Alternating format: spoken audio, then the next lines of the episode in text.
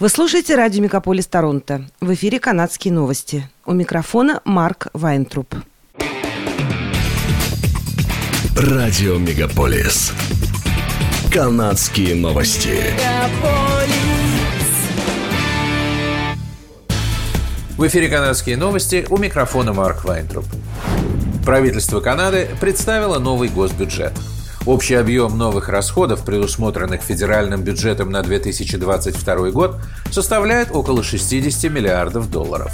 Самые крупные статьи расходов направлены на обеспечение жильем, примирение коренных народов, борьбу с изменением климата и национальную оборону, а также более 2 миллиардов долларов на усилия по увеличению доходов. Национальный оборонный бюджет вырастет на 8 миллиардов долларов, что составляет более 30% от оборонных расходов. Канада также предлагает Украине дополнительную военную помощь в размере 500 миллионов долларов в дополнение к заранее объявленным 111 миллионам долларов, а также помощь украинцам, прибывающим в страну. В течение следующих пяти лет правительство потратит 10 миллиардов долларов на решение проблемы доступности жилья в Канаде. 750 миллионов долларов пойдет на внедрение безналогового сберегательного счета для покупателей, впервые приобретающих жилье, который позволит им накопить до 40 тысяч долларов на свой первый дом. 5,3 миллиарда долларов в течение пяти лет, а затем 1,7 миллиарда будут выделены на текущие нужды Министерства здравоохранения Канады, а также на программы по фармацевтике и стоматологической помощи семьям с доходом менее 90 тысяч долларов в год. Как стало известно CTV News, в федеральный бюджет будет включен дополнительный налог на финансирование учреждения, получившие огромные прибыли во время пандемии. Правительство Канады объявило о том, что запретит иностранным покупателям приобретать жилье в Канаде. Это должно помочь охладить рынок жилья, заявили в правительстве.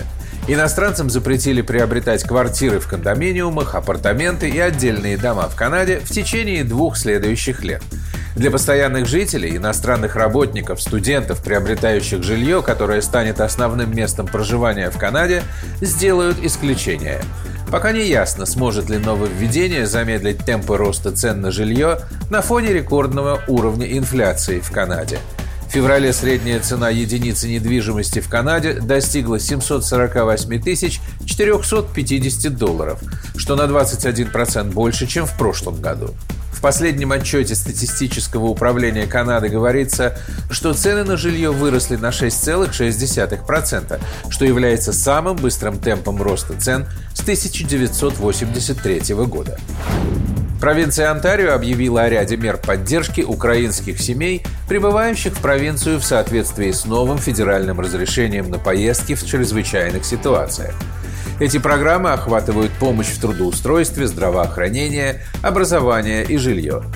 Также украинские переселенцы в Онтарио будут иметь доступ к страховому покрытию ОХИП, включая услуги по охране психического здоровья и пособия по лекарственным препаратам. Украинские дети смогут учиться в начальных и средних школах бесплатно. Также провинция выделяет 1,9 миллиона долларов, чтобы молодые украинцы могли бесплатно учиться в государственных колледжах и университетах. Провинциальная программа «Вторая карьера» предоставит финансовую поддержку тем, кто подает заявку и имеет на нее право в размере до 28 тысяч долларов на основные расходы на проживание, обучение, транспорт и другие нужды. Онтарио также рассматривает возможность выделить деньги на дополнительные программы для украинцев в провинции. Представители отдела здравоохранения говорят, что в больницах Онтарио находится 1188 пациентов с диагнозом COVID-19, что почти на 30% больше, чем на предыдущей неделе. И это является самым высоким показателем с 19 февраля.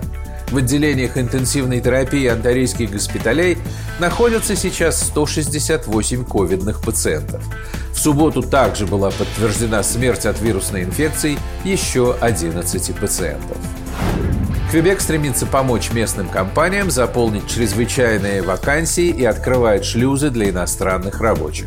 Провинция удваивает список профессий, подпадающих под упрощенную обработку. Постановление вступит в силу к 24 мая. Список профессий, на которые распространяется упрощенный режим, увеличится с 32 до 65. В него добавятся такие профессии, как водители грузовиков, механизаторы, мясники, пекари, архитекторы, строители, плиточники, каменщики, плотники, механики лифтов и так далее – дизайнеры и веб-разработчики, диспетчеры морского и железнодорожного транспорта и еще десятки специальностей. Только в туристической сфере Квебека планируется занять как минимум 40 тысяч рабочих мест. Наиболее востребованными названы такие работники, как горничные, кухонные помощники и администраторы. Более 60 тысяч домов остались в Квебеке без электричества. Причиной тому – апрельский снегопад. Регионы Ланадьер и Лаврентиды пострадали от непогоды в пятницу до рассвета. Работы по восстановлению электросети начались сразу же.